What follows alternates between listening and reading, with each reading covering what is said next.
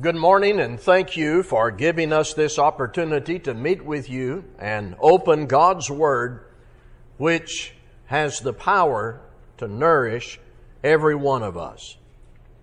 And we do this to honor Jesus Christ and to equip ourselves to serve Him.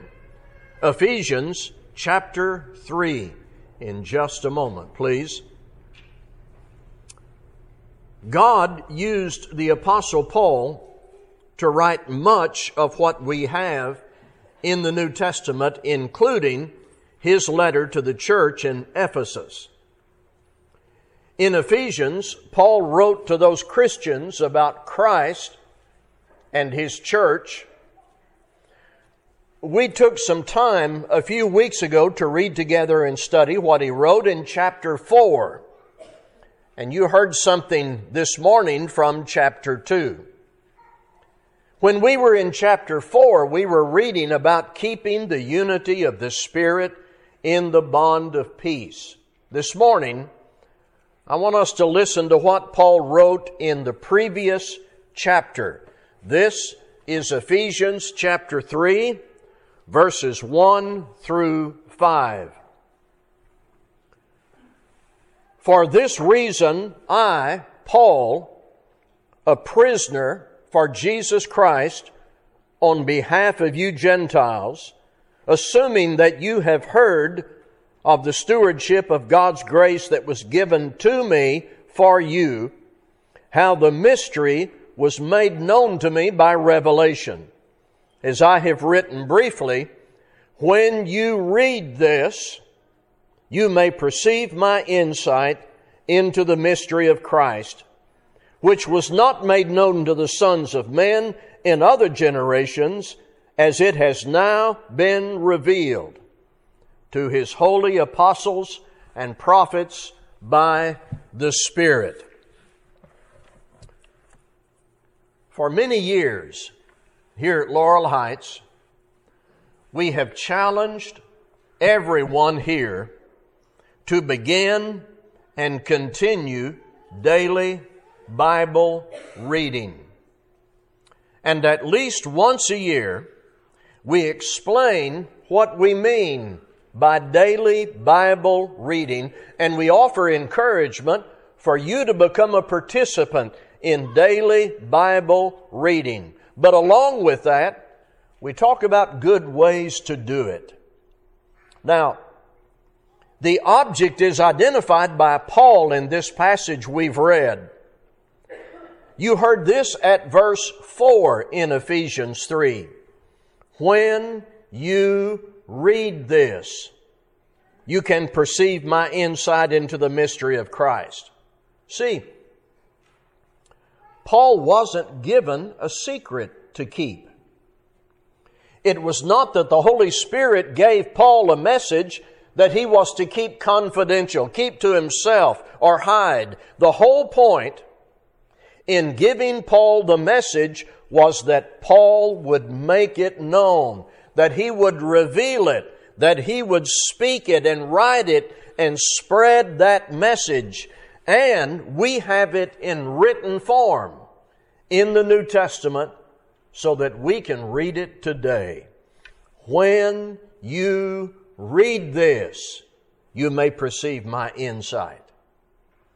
This message Paul wrote came from God. There is no message or story that has greater importance. It is about how to live right in order to die right in the sight of God the Creator.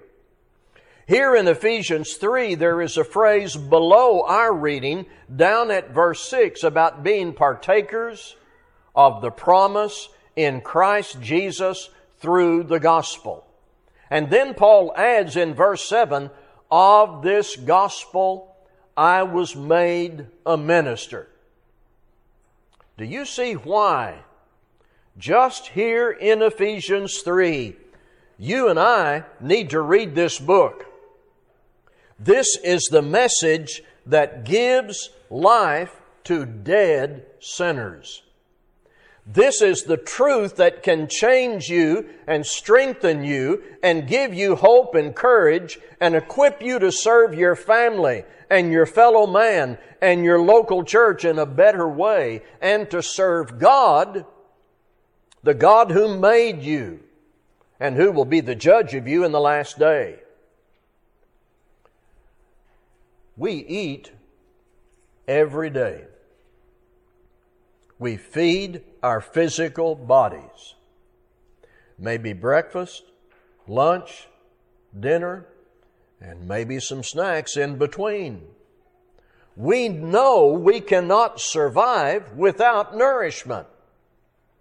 That is exactly what we're talking about today. Relationship with God, spiritual life cannot survive, cannot continue without the rich nourishment of God's Word. And that's why we push daily Bible reading here at Laurel Heights and talk about it through the year and especially as the new year approaches. This morning, there are three things I want to say about this discipline while we're together this morning. Three things about this discipline of daily Bible reading. Number one, it will help to think of reading as listening. Now, if you're here for the first time, I'm Warren Berkeley, and I appreciate how well you're listening to me now. But what if the Apostle Paul could stand on this stage?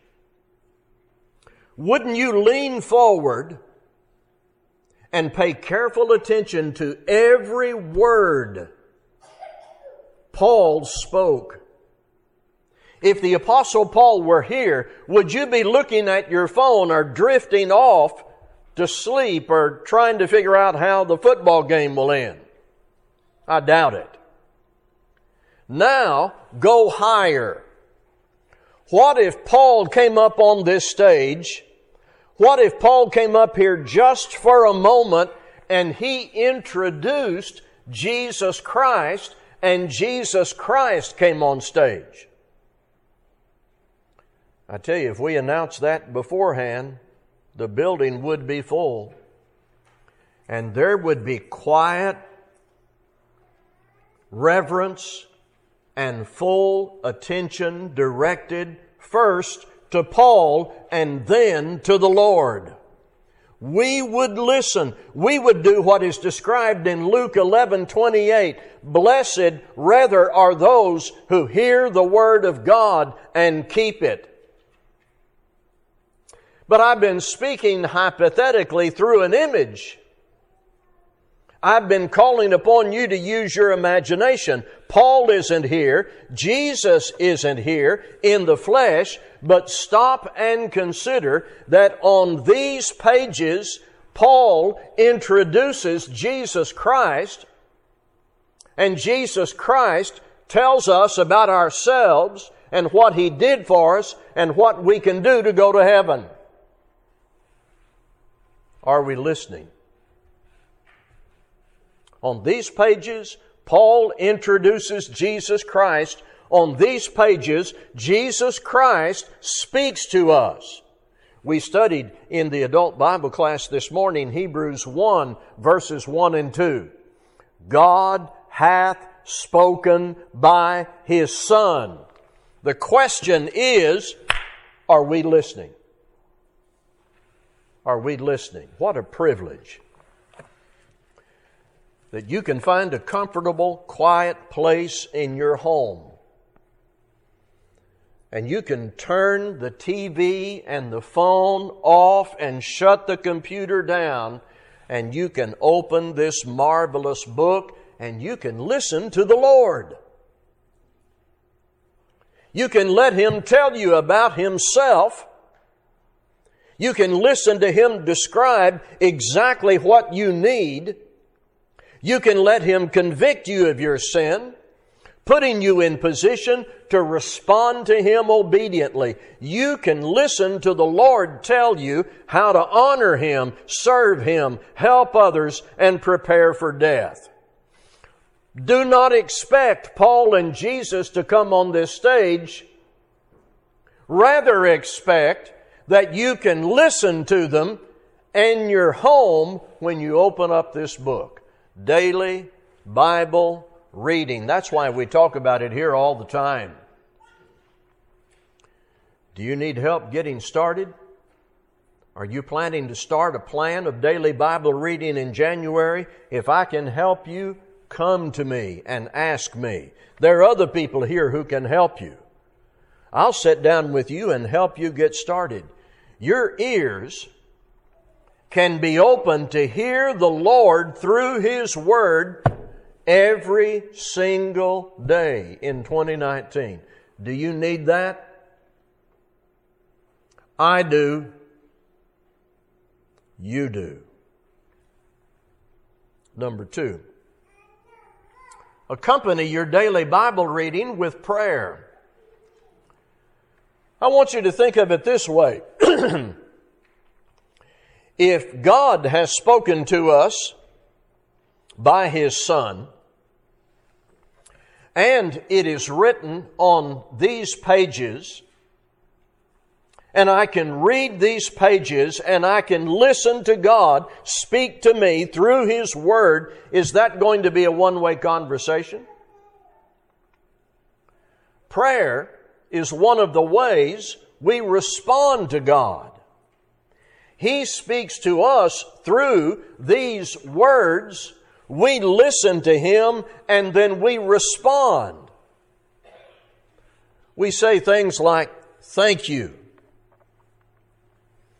I love and praise you.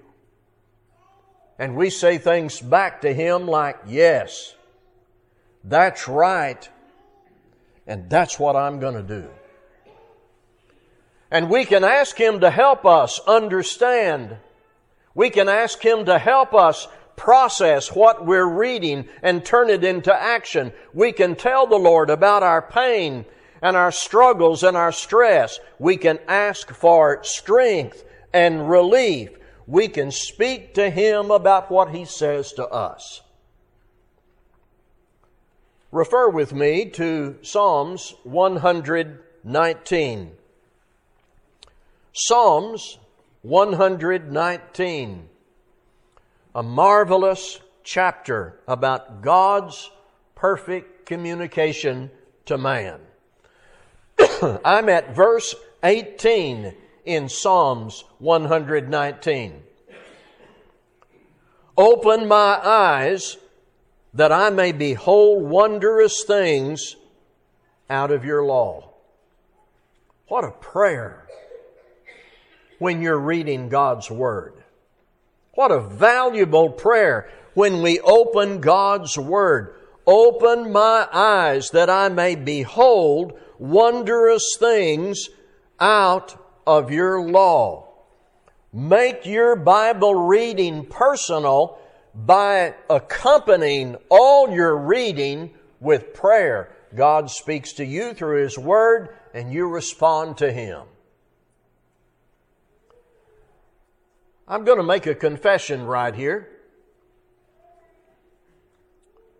Do you know what the biggest obstacle is for preachers in doing daily Bible reading? We start reading the passage scheduled for the day and we drift into the sermon preparation mode.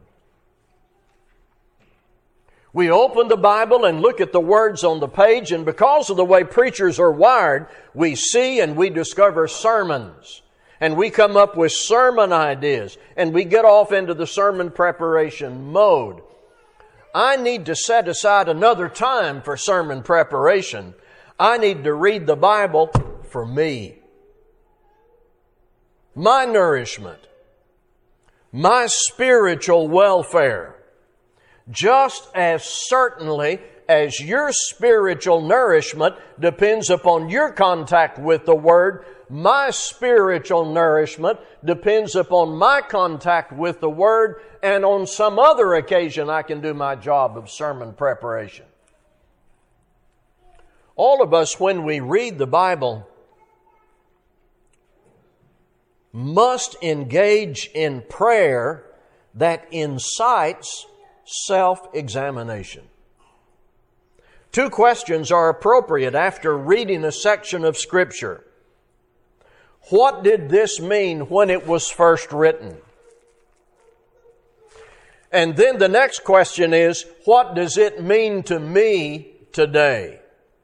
Prayer is a useful God given way to make your Bible reading personal. Open my eyes that I may behold wondrous things out of your law. Prayer can be viewed as a conversation,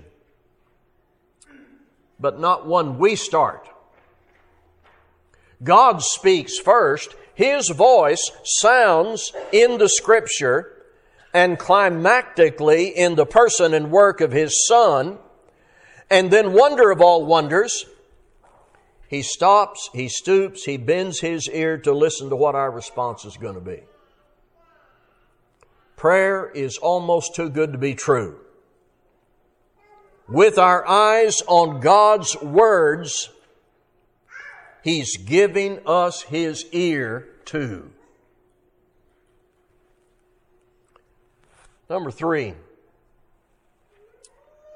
have you ever considered an accountability partner? That may be a new expression, so I'll take a moment describe what I'm talking about. An accountability partner. To remind you and encourage you to do your daily Bible reading. What I'm talking about, I think, is contained, packaged into the statement in 1 Thessalonians 5:11. Therefore encourage one another and build one another up just as you are doing. Hear that again. Therefore, encourage one another and build one another up just as you are doing. One way to fulfill this duty is for us to help each other and remind each other and encourage one another to persevere in daily Bible reading. An accountability partner is someone who will remind you, not with a critical spirit, not to irritate you, but a kind friend who's going to be your accountability partner and who will simply remind you of the purpose of daily Bible reading being pursued all year. Find someone you're comfortable with and ask them to help you, and then you help them. Make it reciprocal an accountability partner. There's this fine young man who lives in San Antonio, very involved in the Lord's work up there. He grew up here. He was baptized here. And when he grew up and moved away, he said to me on his last day here before he went off to college, he said, Don't let me forget to continue daily Bible reading. I said, You, you sure you want to hear from me pretty often? He said, Please, don't let me forget to continue daily Bible reading. And so I worked out this deal with Brother Villegas. I would send him a message periodically and it would contain three letters DBR. Daily Bible Reading. That was the accountability code between us. And I'd send him a message on Facebook or a text message or an email, and it wouldn't say anything. Sometimes just in the subject line, it would say DBR. I'd simply type in a message and put those letters. And he would answer, yes, I'm keeping up. And a couple of times he'd say, I'm a little behind, but I'm going to catch up. And then Setio would say a couple of times, What about you, Brother Berkeley? We became accountability partners. I think we were fulfilling what this passage says. Therefore, encourage one another and build one another up, just as you are doing. Here's another way to do that. Get a close friend here, someone you're comfortable with, close to, and as you do your daily Bible reading, send an email or a text to this friend and speak to them directly and say, What did you read today? And sometimes they'll say, I didn't read today. But many times they will say, Here's what I read today. And I've done this a couple of times. Sometimes somebody will say, uh, sometimes you'll send the message and you'll get it back four hours later and they say, Well, I read about this. What you did was to spark them back into the daily Bible reading. Here's what I read today. Here's what I thought about it. What did you read today? What did you take from it? If we will do that consistently, we're going to be helping each other. And it will not be some sort of in your face confrontation. Just start a conversation. What'd you read today? Here's what I read today. And when this is done, in an atmosphere of safe friendship, it can be an excellent way to encourage daily Bible reading. I want you to consider the value of having an accountability partner. I may wind up with a dozen today. Finally, let me take a defensive stance for just a few minutes before I close. Somebody might say, Well, I've read this book once, and every time, every time I come here, I hear somebody read a part of it, or preach a part of it, or teach a class from part of it. I don't read other books every year. I've been baptized. I go to church. There are no big sins in my life. All those arguments can be answered on a very simple level. First of all, this is not like any other book you've ever read or owned. I do a lot of reading. Usually I read a book one time Occasionally, I'll go back and read a book a second or third time. Always getting more out of it each time. But those other books I read were not written by my Creator. This is not like the other books you've read. If you've been baptized, you assemble for worship and there are none of those big sins in your life, good. How are you going to stay on course? If you're on a good course, how do you stay on course? And I suggested earlier think of Bible reading and Bible study as nourishment your mind needs every day. What if I said to Paula, I don't need any more meals. I had one. She'd begin to make my burial arrangements. Because I can't continue to live without nourishment, we can't sustain ourselves as Christians without the regular nourishment of God's Word. Folks, read your Bible every day because Paul said, when you read this, you can perceive my insight into the mystery of Christ. Let's be standing as we sing.